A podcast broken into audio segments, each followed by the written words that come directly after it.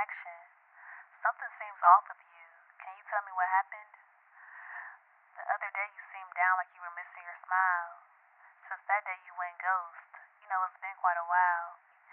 It's like you ducking and dodging because I've been calling all day. Maybe you don't want to talk or you don't have much to say. Anyway, when you're ready, hit me back so I can know you're okay. I heard I'm acting different now, but I'm just sorting a few things I need to iron out. I needed something outside of me to take the pain away, so I got a tattoo of a rose just the other day. I can't lie, it kinda hurt, but it was worth the pain. I got it on my inner wrist, right over my veins.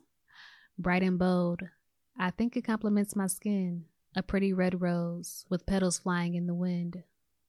The ones that remain are healthy and strong, looking up to the clouds on a stormy day. Each one serves its purpose, resonating in its own special way, representing a piece of me that was once here and is now gone today.